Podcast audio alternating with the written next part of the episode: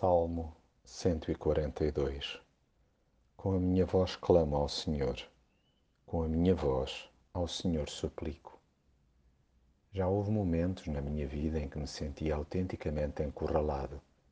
Vi-me obrigado a enfiar-me numa gruta e a de lá achar que não podia nem conseguia sair. A tensão de ser odiado e perseguido é uma sensação horrível e parece que nunca mais passa. Os dias parecem semanas e as noites séculos. Lembro-me de pela madrugada dentro clamar em voz alta para que me ouvisse. Eu sabia que sim, que me escutava, mas ajudava-me imenso verbalizar essa minha necessidade para me consciencializar disso. Falava-lhe de tudo, apresentando-lhe as minhas queixas, dando-lhe a conhecer a minha angústia.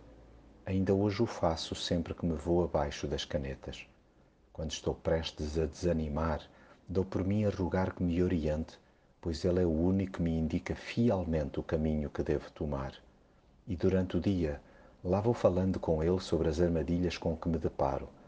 É que às vezes fico a sensação que os problemas me vão comer vivo e que não tenho ninguém para cuidar de mim. Mas no fundinho da alma, sei que conto com Deus para o que der e vier. Ele é o meu refúgio. Ele é tudo o que tenho na vida. A Deus não escondo nadinha pelo que não finjo ter forças que não possuo, nem bravura que me falta. Daí que lhe rogue que atenda aos meus lamentos e me livre do mal. Bondoso Deus que providenciou escapatória para mim e me devolveu a contínua alegria de cantar. Sim, é maravilhoso saber que me ama e integrou na sua família.